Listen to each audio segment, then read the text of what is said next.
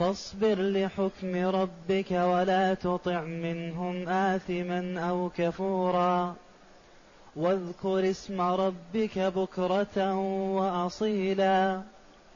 ومن الليل فاسجد له وسبحه ليلا طويلا. إن هؤلاء يحبون العاجلة. ويذرون وراءهم يوما ثقيلا. حسبك. هذه الآيات الكريمة من سورة هل أتى على الإنسان؟ جاءت بعد قوله تعالى ويطوف عليهم ولدان مخلدون. إذا رأيتهم حسبتهم لؤلؤا منثورا وإذا رأيت ثم رأيت نعيما وملكا كبيرا عاليهم ثياب سندس خضر واستبرق وحلوا أساور من فضة وسقاهم ربهم شرابا طهورا إن هذا كان لكم جزاء وكان سعيكم مشكورا إنا نحن نزلنا عليك القرآن تنزيلا. الآيات. يقول الله جل وعلا لعبده ورسوله محمد صلى الله عليه وسلم إنا نحن إنا نحن نزلنا عليك القرآن تنزيلا. الكفار قالوا ما أتى به محمد شعر أو سحر أو كهانة فرد الله جل وعلا عليهم قولهم بقوله إنا نحن نزلنا عليك القرآن تنزيلا والآية فيها دلالة على علو الله جل وعلا على خلقه. والله جل وعلا له العلو المطلق علو القدر وعلو القهر وعلو الذات. العلو المطلق من جميع الوجوه. علو القدر فهو معظم في القلوب. علو القهر هو قاهر لجميع خلقه. ما أحد يستطيع أن يخرج عن قبضة الله جل وعلا. وعلو الذات فهو جل وعلا عال على خلقه بائن من خلقه. الرحمن على العرش استوى والعرش هو سقف المخلوقات. والله جل وعلا فوق العرش فليس حالا بخلقه ولا الخلق حالون بذاته تبارك وتعالى فهو بائن من خلقه. وذلك أن التنزيل يكون من أعلى لأسفل. إنا نحن نزلنا عليك القرآن تنزيلا. إنا نحن إنا ضمير للمتكلم الذي يعظم نفسه ويستحق التعظيم. ونحن كذلك ضمير آخر. فهل نحن مؤكد للضمير السابق؟ قول. أم هو ضمير فصل؟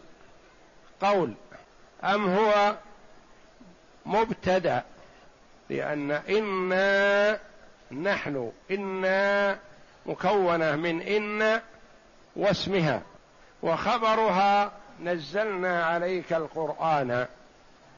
ويصح أن يكون نحن مبتدأ ونزلنا عليك القرآن خبره وإن ونحن وخبرها خبر إن إن لها اسم وخبر فاسمها الضمير إنا وخبرها قيل نزلنا عليك القرآن تنزيلا على أساس أن نحن ضمير فصل أو مؤكد للسابق.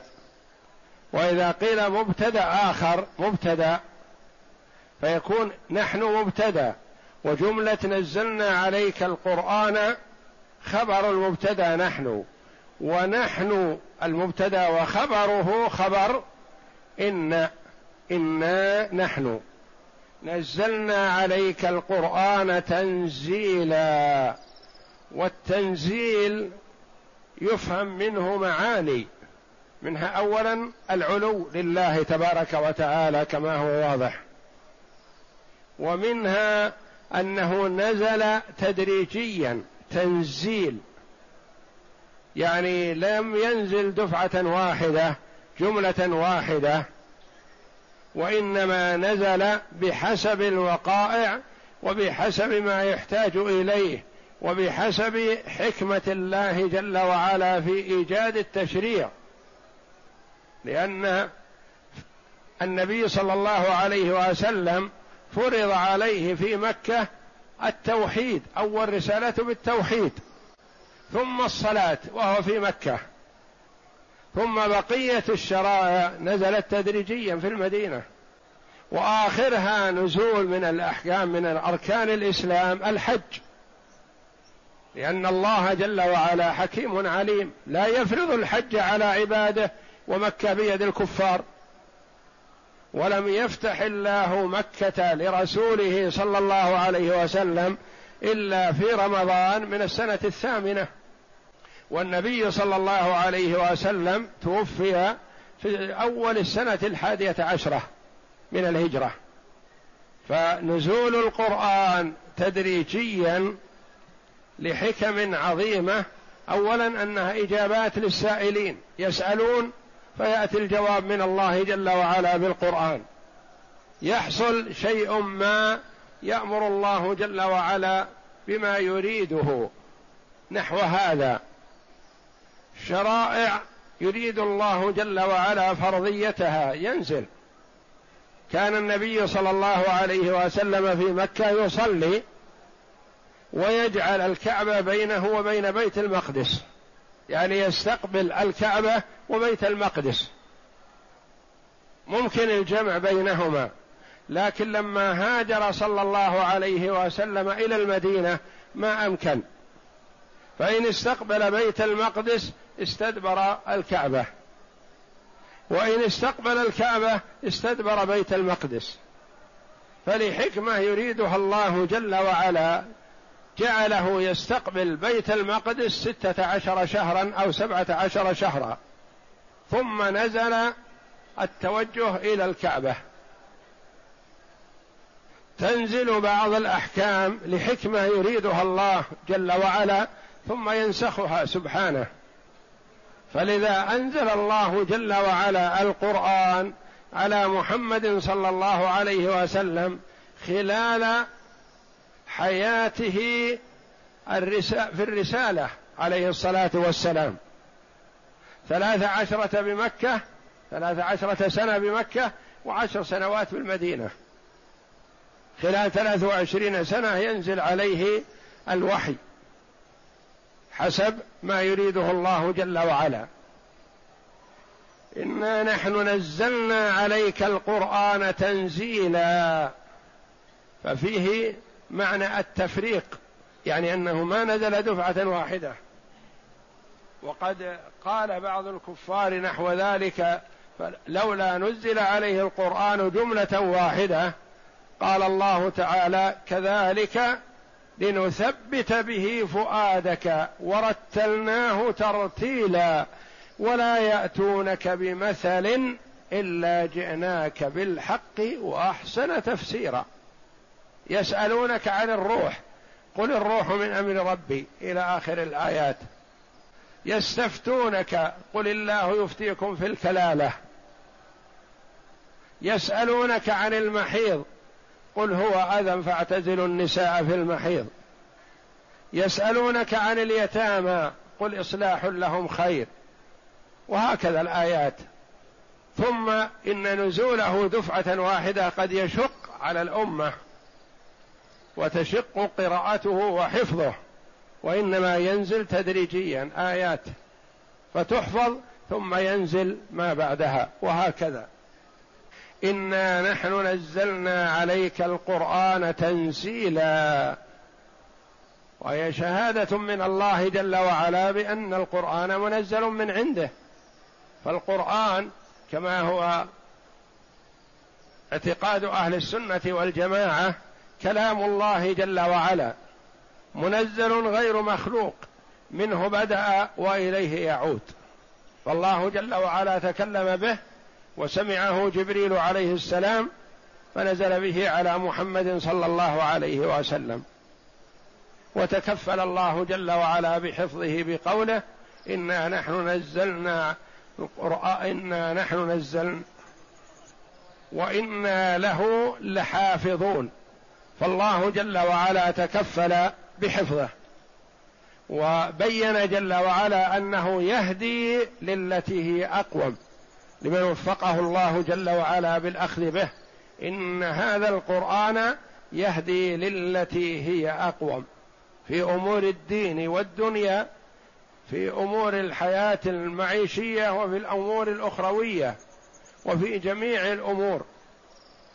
إنا نحن نزلنا عليك القرآن تنزيلا فهو منزل من الله جل وعلا تكلم الله جل وعلا به وسمعه جبريل وبلغه محمدا صلى الله عليه وسلم.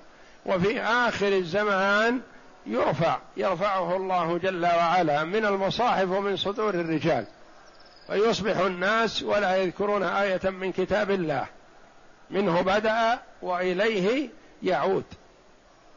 وذلك قبيل قيام الساعة وأنه كلام الله ليس بسحر ولا كهانة ولا شعر بل هو محفوظ من كل وصمة وعيب.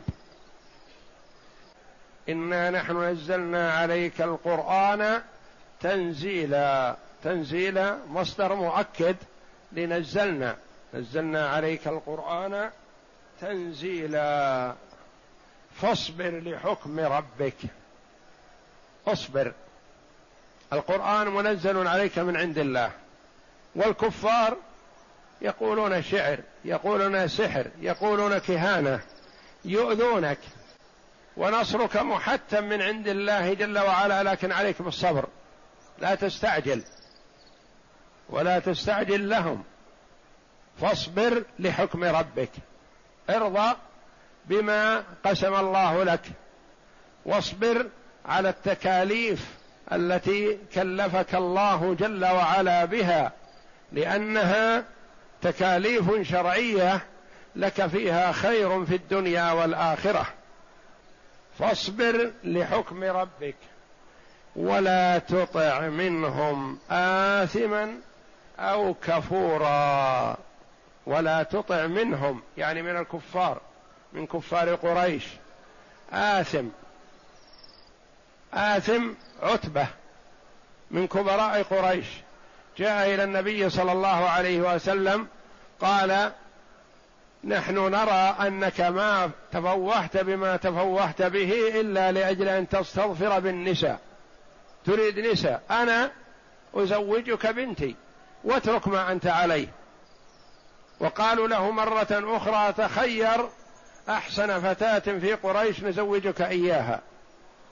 وجاءه الوليد بن المغيرة وقال له نعرف أنك ما تفوهت بما تفوهت به إلا تريد المال. فأنا أجمع لك المال حتى تكون أغنى واحد في قريش. واترك ما أنت ما تفوهت به. فالله جل وعلا يقول ولا تطع منهم أي من كفار قريش آثما متوغل في الإثم والفسوق والفجور. قيل في عتبة والعبرة بعموم اللفظ لا بخصوص السبب حتى وإن كانت نزلت في واحد فهي نهي للنبي صلى الله عليه وسلم ولمن اقتدى به أن يلتفت إلى أصحاب الإثم أو يأخذ منهم. ولا تطع منهم آثم الآثم كفور والكفور آثم. لكن الآثم متفوه في كثرة الإثم والفجور والفسوق والانغماس في الملذات. والكفور المعرض عن الله جل وعلا المتغطرس بكبريائه وعظمته وعدم الاستجابة لدعوة محمد صلى الله عليه وسلم. قال المفسرون رحمهم الله قوله آثما أو كفورا ولم يقل وكفورا لأنه أبلغ. قالوا لو قال ولا تطع منهم آثما وكفورا يعني لا تطع الاثنين معا لكن واحد وحده ما مانع. وليس المراد كذلك. لا تطع آثما أو كفورا لا تطع لا هذا ولا هذا. ولم يذكرهم جل وعلا بأسمائهم ليعم من ناحية وليكون المراد الاجتناب اجتناب كل من دعا إلى إثم أو كفر ولأنه ما نهي عن طاعتهم إلا لما اتصفوا به من الإثم والفجور. يعني لا تطعهم في إثمهم وفجورهم ولا تطعهم في كفرهم وضلالهم. لكن لو دعوك إلى شيء حسن فاستجب. لأن هؤلاء كبراء عظماء كبراء قريش. فما نهي صلى الله عليه وسلم عن الاستجابة لهم مطلقا. يقول لا أقبل منكم شيء لأنه كثيرا ما يجلس معهم صلى الله عليه وسلم ويدعوهم ويرغبهم وهم يطلبون منه أشياء. إن كانت أسئلة فهو يستجيب لما طلبوا منه لعلهم يسلموا ويسألونك عن ذي القرنين. ما قال ما أستجيب لكم شيء ولا أجيب لكم سؤال. أتى الجواب من عند الله جل وعلا. ويسألونك عن الروح. أتى الجواب من عند الله تبارك وتعالى. فليس المراد لا تطعهم مطلقا وإنما لا تطعهم فيما يتعلق بهاتين الصفتين المذمومتين. ولا تطع منهم آثما أو كفورا. وكفور أبلغ من كافر لأنها صيغة مبالغة. فعول. كفور لأنه متمادي بالكفر والضلال والعياذ بالله. وهو الذي صد كثيرا من الناس عن الإيمان بمحمد صلى الله عليه وسلم. يروى أنه قيل لعمرو بن العاص رضي الله عنه وما الذي أبطأ بك يا عمرو عن الإسلام؟ وأنا راك أنك ذا عقل. فقال كان لنا أشياخ اتبعناهم فلما ولوا نظرنا فأدركنا. يعني كنا قبل مقلدين للكبراء. الوليد ابن وعتبة وغيرهم من كبراء قريش وأبو جهل وأبو لهب وغيرهم كان من دونهم يقلدهم ولا يتفوه بمخالفتهم ولا تطع منهم آثما أو كفورا. اقرأ يقول تعالى ممتنا على رسوله صلى الله عليه وسلم بما أنزل عليه من القرآن العظيم تنزيلا. فاصبر لحكم ربك أي كما أكرمك بما أنزلت عليك. فاصبر على قضائه وقدره واعلم أنه سيدبرك بحسن تدبيره. ولا تطع منهم آثما أو كفورا. أي قال بعض المفسرين هذه الآية منسوخة بآية السيف. والمراد بآية السيف الآيات الواردة في الأمر بالجهاد. فليست آية واحدة وإنما آيات كثيرة يعبر عنها العلماء رحمهم الله بقولهم آية السيف. وقيل هي ليست منسوخة وإنما هي محكمة وذلك أمر من الله جل وعلا. لمحمد صلى الله عليه وسلم بالصبر. نعم. ولا تطع منهم آثما أو كفورا أي لا تطع الكافرين والمنافقين. إن أرادوا صدك عما أنزل إليك بل بلغ ما أنزل إليك بل بلغ ما أنزل إليك من ربك. وتوكل على الله فإن الله يعصمك من الناس. فالآثم هو الفاجر. في أفعاله والكفور هو الكافر في قلبه. واذكر اسم ربك بكرة وأصيلا. اذكر اسم ربك يعني اذكر الله جل وعلا. في الصباح وفي المساء دائما وأبدا. وقيل المراد بذكر اسم الله جل وعلا المراد الصلاة يعني صل لربك. وقوله بكرة وأصيلا بكرة صلاة الفجر. وأصيلا صلاة العصر. ثم إن صلاة الظهر تدخل في آخر وقتها مع الأصيل مع العصر. أما أول وقتها أول وقت صلاة الظهر فلا يسمى أصيل لأن عند زوال الشمس ما يقال له أصيل وإنما الأصيل من العصر فما بعد. وذلك أن صلاة الظهر آخر وقتها هو وقت أول وقت صلاة العصر. واذكر اسم ربك بكرة وأصيلا شمل صلاة الفجر وصلاة الظهر وصلاة العصر. واذكر اسم ربك بكرة صباحا وأصيلا ومن الليل فاسجد له. صلاة المغرب وصلاة العشاء. ومن الليل فاسجد له وسبحه. يعني صل صلاة المغرب وصلاة العشاء. فاسجد له وسبحه ليلا طويلا. يعني لا تقتصر على أداء الصلاة المفروضة بل صل صلاة الليل.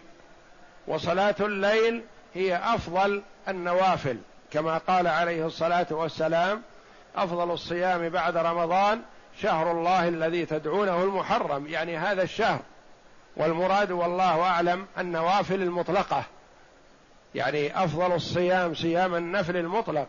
غير المخصص مثلا مثل صيام يوم عرفة وصيام الست من شوال.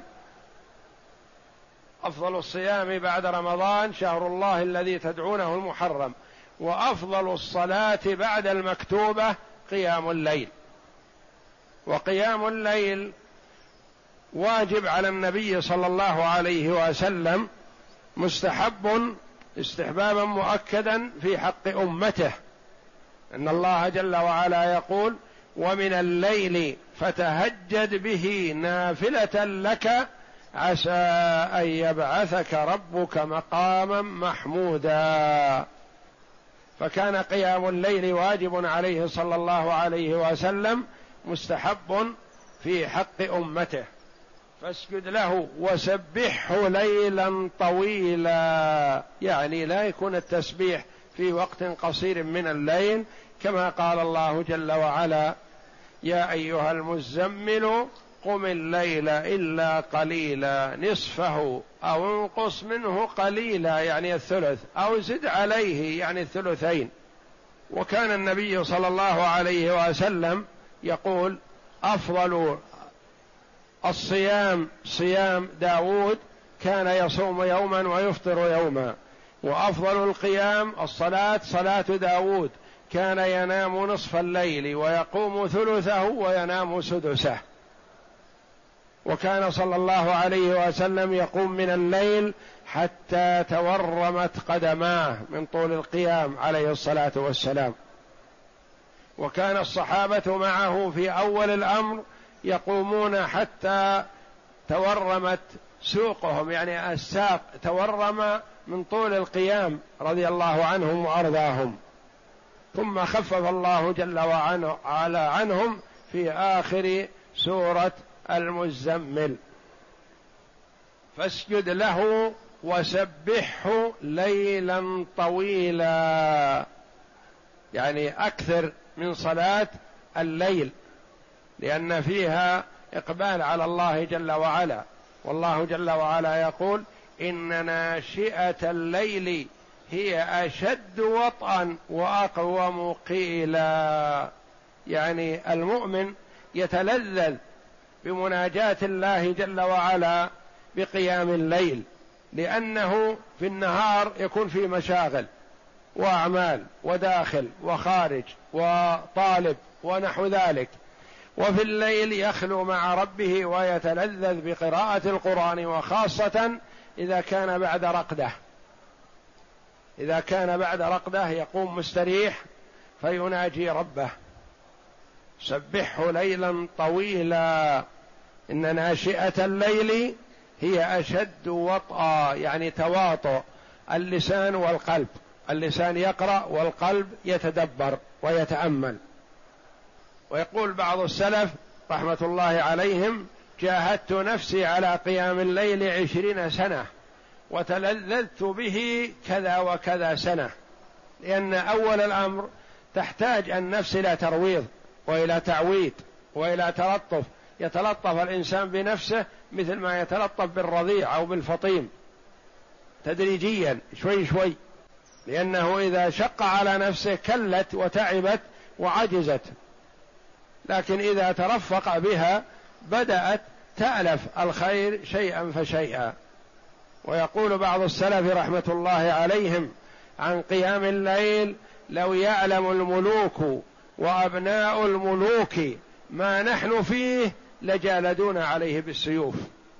لأنه يشعر بلذة وأنس واطمئنان يناجي ربه ويترنم ويرتل القرآن كلام الله جل وعلا وأفضل ما تقرب المتقرب إلى الله جل وعلا بعد اداء الفرائض التقرب إليه بكلامه لأنه الذي خرج منه وهو الذي تكلم به جل وعلا. وقد قال النبي صلى الله عليه وسلم عن ربه تبارك وتعالى أنه قال من اشتغل بذكري عن مسألتي اعطيته أفضل ما أعطي السائلين. والقرآن قراءته من أفضل الذكر. من قرأ القرآن فله بكل حرف حسنة والحسنة بعشر أمثالها. يقول صلى الله عليه وسلم لا أقول ألف لام ميم حرف ولكن ألف حرف ولام حرف وميم حرف. ومن الليل فاسجد له وسبحه ليلا طويلا. اقرأ. واذكر اسم ربك بكرة وأصيلا أي أول النهار وآخرة ومن الليل فاسجد له وسبحه ليلا طويلا. كقوله من تعالى هذه من الليل قال عنها العلماء من تبعيضية يعني ما أوجب الله قيام الليل كله وإنما منه. منه. نعم. ومن الليل فاسجد له وسبحه ليلا طويلا كقوله تعالى ومن الليل فتهجد به نافلة لك عسى أن يبعثك ربك مقاما محمودا. وكقوله تعالى يا أيها المزمل قم الليل إلا قليلا نصفه أو قليلا. منه.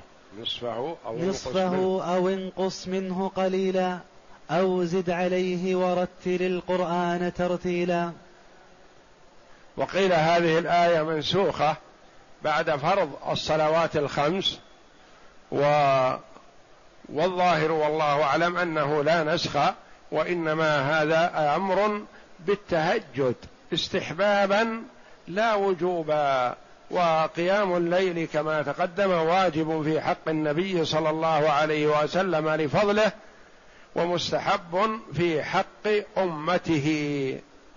إن هؤلاء يحبون العاجلة هؤلاء الكفار الذين عندك ويصدونك ويعترضون عليك ويعرضون عليك العروض لترجع إلى ما يقولون.